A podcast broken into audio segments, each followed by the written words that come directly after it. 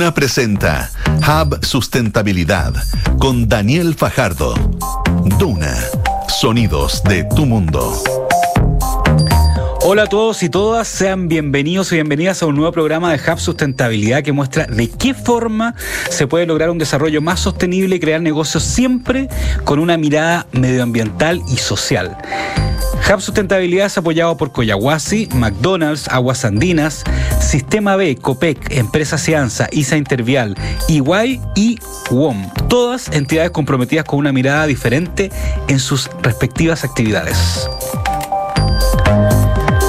Como todos los miércoles, hoy estaremos viendo algunos casos de cómo se puede producir y desarrollar de manera sostenible. Esta vez estaremos viendo un tema clave, la relación entre las grandes compañías y sus comunidades. También sabremos de varias noticias y al final un espacio para entender ciertos términos de este sector que a veces son bastante complejos. Y de esta forma arranca Hub Sustentabilidad en Radio Duna.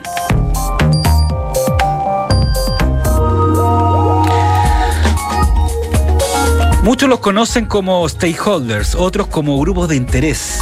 Y son una pieza clave dentro de la mirada sustentable de las empresas. Existen varios grupos de interés, desde los mismos empleados hasta los clientes, pero hay un tipo de stakeholder que es cada vez más fundamental, las comunidades donde impactan las empresas.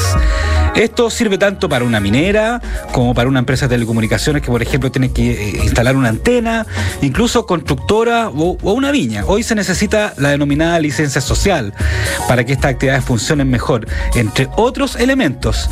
Pero para hablar más de, más de estos detalles, eh, estamos con Elisa Giesen, socia y gerente de consultoría de gestión social. social. ¿Cómo estás, Elisa? Bien, ¿y tú? Muchas gracias por la invitación. No, gracias por acompañarnos a Hub Sustentabilidad.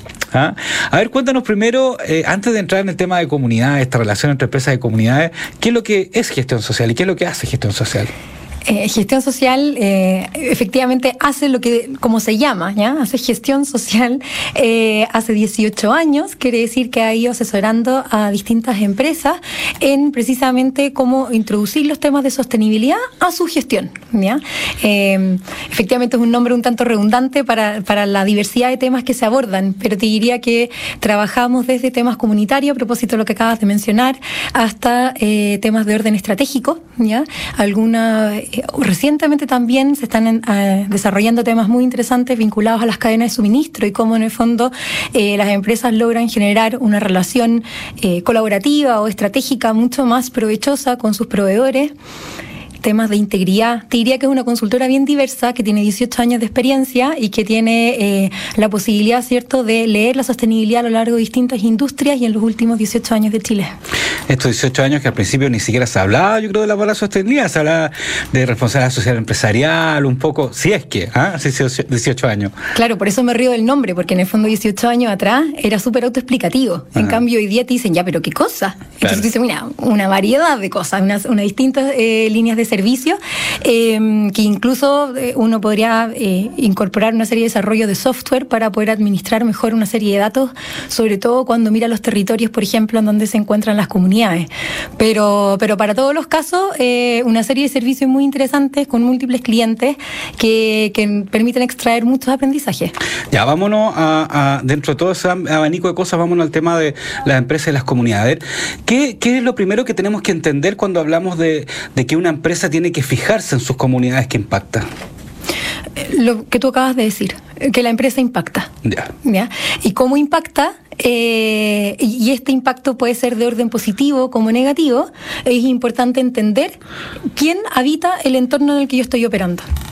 El impacto no es eh, algo que sea por casualidad, eh, no es una externalidad negativa como la quisimos explicar hace un tiempo atrás. El impacto, en el fondo, puede cambiar vidas para bien y para mal, y la empresa tiene la posibilidad de amplificar efectos positivos y de contener ciertos efectos negativos que se desprenden de sus operaciones. Y para poder dimensionar esto es importante que también reconozca estos impactos, los pueda eh, medir de preferencia y sobre todo establecer relaciones, ¿cierto? Que nosotros vamos a entender, eh, ojalá colaborativas, con ciertos niveles de horizontalidad con eh, las comunidades.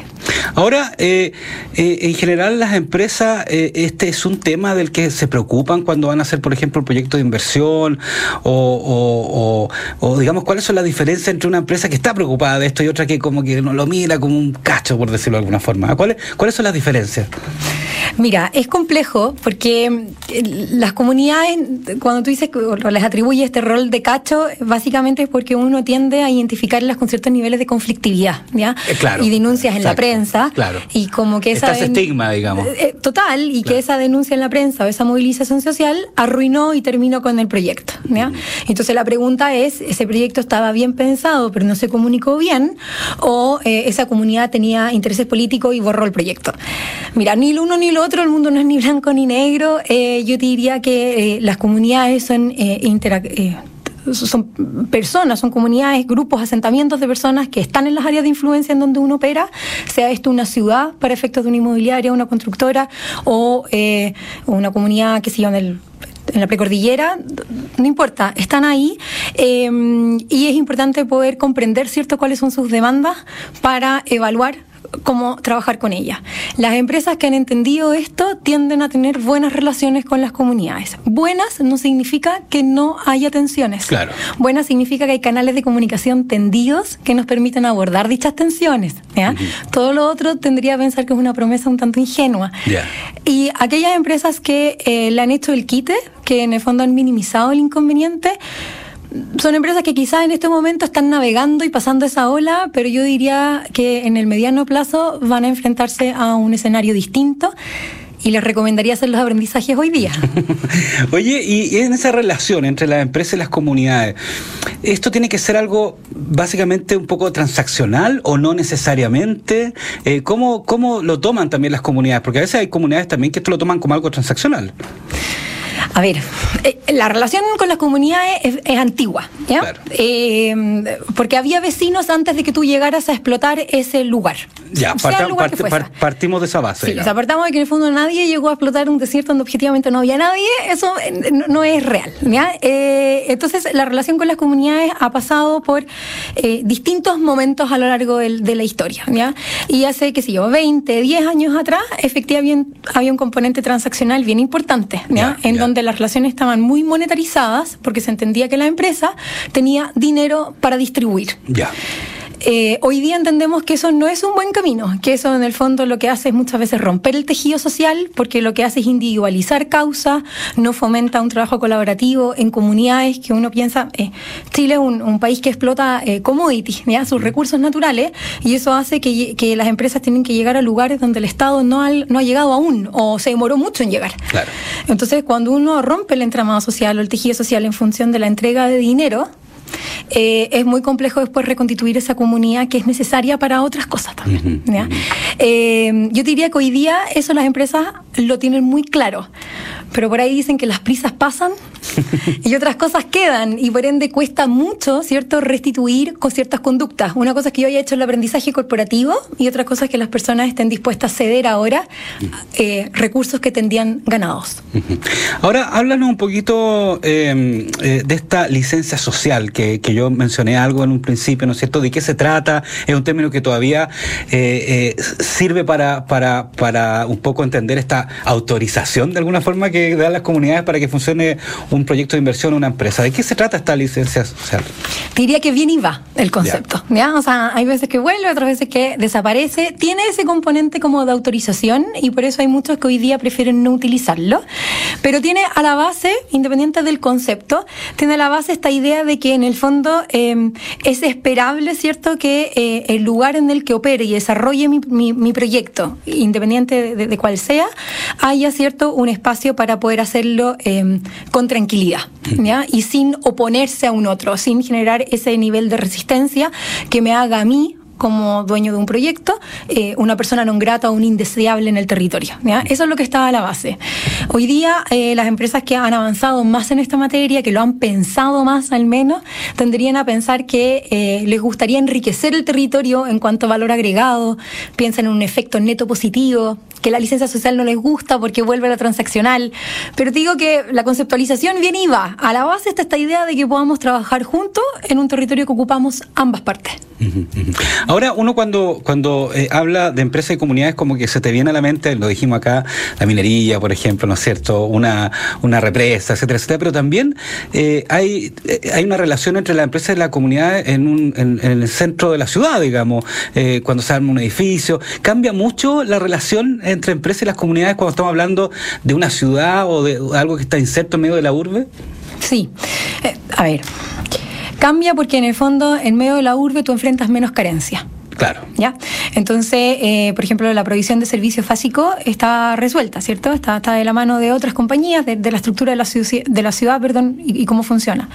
Eh, cuando uno se encuentra en un territorio aislado, ¿ya? Eh, una precordillera, una caleta, no sé.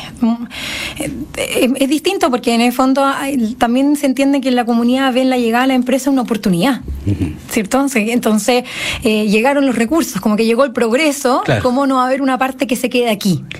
Y eso es difícil de administrar.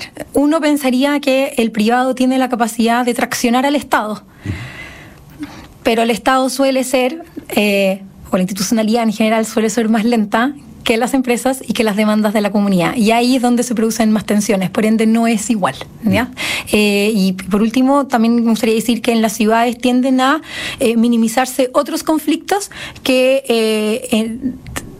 porque la urbe tiene una entidad distinta que las entidades territoriales o culturales que se trabajan en, distintas regiones del país, por ejemplo. Por ende, es más menos probable que te encuentres con una conflictividad indígena, por ejemplo. Claro, claro. Exacto. No tiene por qué ser conflictivo, insisto, pero sí tiene un tratamiento diferenciado. Claro. Oye, estamos casi terminando ya, pero antes de, terminar esta entrevista quería preguntar que nos dieran algunos tips para esa para empresas cuando se enfrentan a las comunidades, o no quiero hablar la palabra enfrentar, cuando tienen que gestionar las comunidades, ¿qué, qué cosas tienen que fijarse? Ah, lo primero es que, eh, que es importante entender la igualdad, ah, perdón, a la comunidad como un otro. No es igual a ti porque nadie es igual al otro, pero no porque esté menos alfabetizado, tenga menos conocimiento de ciertas cosas, no sea igual de profesional que quienes trabajan en las empresas, tiene un conocimiento que uno debería eh, menospreciar. Yo creo que lo primero es entender que hay un otro empoderado que eh, tiene legítimas preguntas que hacerle a la comunidad. Mientras antes llego, mejor. Esto es lo mismo que con los niños. Si yo anticipo, probablemente no tenga pataletas en la tarde.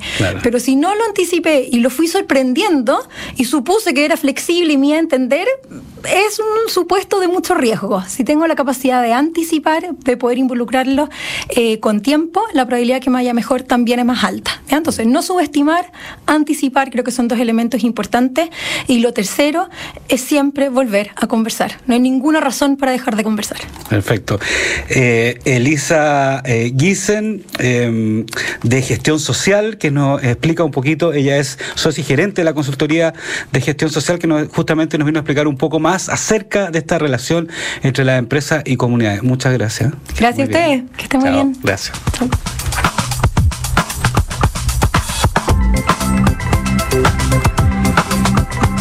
Yes, we can. Ese es el nombre de esta sección donde Francesca Ravizza nos trae una novedad acerca de cómo nos enfocamos en lograr un mundo más sostenible. Podemos lograrlo. Hoy nos contará algo que viene desde la academia y desde el sur de Chile. Lo que nació como un sueño en su época de estudiante es ahora una realidad para el doctor en microbiología molecular y biotecnología Rodrigo Andler. El investigador de la Universidad Católica del Maule logró transformar residuos frutícolas en bioplástico. Para ello, utiliza residuos frutícolas para obtener azúcares que sirven como alimento de ciertos microorganismos que a su vez producen un polímero que se puede utilizar en diversas aplicaciones en reemplazo a plásticos tradicionales de origen fósil. De estructura química variada, los polímeros, que cuentan con diferentes aplicaciones industriales, dan origen a una bolsa biodegradable, cuya ventaja fundamental es que no proviene del petróleo. Dentro de sus principales atributos se encuentra su biodegradabilidad, su origen biológico y su biocompatibilidad. Esto último implica que no son dañinos en nuestro organismo y que al degradarse se transforman en CO2 y agua. El proyecto, financiado por el gobierno regional de O'Higgins mediante el Fondo de Innovación para la Competitividad, duró tres años y contó con la colaboración del doctor en Ciencias Bioquímicas de la Universidad Católica de Valparaíso, Álvaro Díaz, y el doctor en Ciencias de Biorecursos de la UCM, Rodrigo Morales.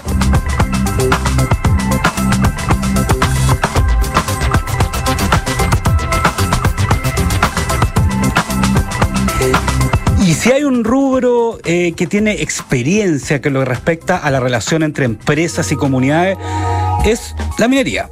Podríamos incluso decir que esta industria fue una de las precursoras de la nueva forma de entender la sustentabilidad y relación con los grupos de interés, luego de la experiencia acumulada durante décadas, con aciertos y desaciertos. En Chile tenemos varios ejemplos y justo de lo que se realiza en el norte de nuestro país nos contará Andrea Osandón, directora del programa Cuidemos Tarapacá, que está en línea. Andrea, ¿cómo estás? Hola, todo bien, muchas gracias. Oye, gracias por acompañarnos a Hub de Sustentabilidad. Tú estás en el norte ahora, entiendo, ¿no? Sí, en Iquique. En Iquique. Perfectamente. A ver, cuéntanos, antes de empezar a, conversar sobre esta relación entre empresas y comunidades en, en, la minería, cuéntanos un poco qué es el programa Cuidemos Tarapacá. Bueno, Cuidemos Tarapacá es un programa impulsado por la compañía minera Coyahuasi eh, que va en beneficio directo para toda la región, para todos los tarapaqueños. tarapaqueños. Eh, específicamente hoy día hemos lanzado cuatro iniciativas, cuatro programas que lo componen. Uno de ellos es Iquique Circular, que busca generar oportunidades eh, y desarrollo territorial en el sentido de la gestión de residuos ya sea residuos domiciliarios que generan las personas en su casa, ¿cierto? Y también un futuro tratamiento para los que genera la misma compañía o industriales. Eh, tenemos también la iniciativa Aquí que se cuida, que eh, busca la recuperación de espacios públicos y, urbanos, precisamente en el casco, histórico de la, de la ciudad de Iquique. Em, el programa Trapacá Sonríe, que em, está relacionado con el área de la salud dental y que busca específicamente eh, apalear un poquito las listas de espera, cierto, que están en el área de rehabilitación oral. Y por último, Mujer Avanza, que es un programa que busca apoyar em, a la mujer emprendedora, a la que está o la que quiere fortalecer eh, un negocio y que tiene em, detrás, cierto, toda una iniciativa que ya viene desarrollando, pero que no ha dado este gran paso a la, a la formalización. Ya, Estas son las cuatro iniciativas. Ya, antes de, preguntarte por la última, que, es la que quería ahondar un poquito, una pregunta general, digamos, ¿cuál es, cuál es la importancia de alguna forma del programa y de la minera Coyahuasi de, de llegar a estas comunidades, de estar trabajando con ellos en conjunto, de tener una relación? Finalmente, reflejo de un compromiso que tiene la compañía desde hace 25 años con su gente y el territorio y, los objetivos que van a cumplir cada una de estas líneas eh, es, un, es una articulación entre el público y privado. O sea, no es solamente hoy día la compañía que, que viene a a dar, ¿cómo se llama?, respuesta, como yo te decía, sino que también la articulación eh, que se genera para poder desarrollar cada una de estas iniciativas con municipalidades, con la gente, con eh, las comunidades, etcétera. Entonces, eh, por eso creemos que el programa va a tener un, impacto alto y, va a poder final, eh, dar respuesta a la comunidad, ya que es un programa que viene desde la comunidad, desde las necesidades de la gente. Claro, perfecto. A ver, cuéntanos un poquito del último que contaste que tiene que ver con las, con las mujeres, Mujer Impacta, me dijiste, ¿no es cierto? Eh, eh, específicamente, de, de, qué se trata? Cuéntanos más detalles, cómo llegaron a, este, a esta área y cómo lo están desplegando. Claro, Mujer Avanza es una iniciativa que nace desde un estudio que realizó la compañía, un estudio que se hizo con la Universidad Católica, con el Centro de, Encuestas y Estudios Longitudinales, donde eh, este diagnóstico, esta radiografía de la ciudad, cierto que es un informe actualizado al 2022, eh, entrega información sobre la precariedad en, en, el trabajo, ¿cierto? La precariedad que dejó la pandemia, sobre mm. todo para las mujeres, y, y, también sobre la informalidad y la generación de estos eh, pequeños como emprendimientos o trabajos por cuenta propia como método, ¿cierto?, de subsistencia o la forma de llevar eh, dinero al hogar, ¿cierto? Que crecieron mucho en, pandemia. Claro, y para su familia. Entonces, en base a estos datos, eh, se creó el programa Mujer Avanza, que busca de cierta forma apoyar a estas mujeres emprendedoras a través de un programa, que es una iniciativa a través de un fondo concursable, que tiene 300 cupos para la región y que eh, busca entregar herramientas eh, en un apoyo transversal que finalmente les permita em, poder echar a andar un plan de inversión y, em, y también pasar eh, o dar este gran paso que te comentaba hacia la formalización. Ya, ¿cómo, cómo se seleccionan a, a, la, a, la, a estas 300 eh, eh, candidatas, digamos, o sea, eh, beneficiadas finalmente? ¿Cómo las seleccionan? ¿Cómo la gente puede acceder, tener más información y postular, digamos, a este programa?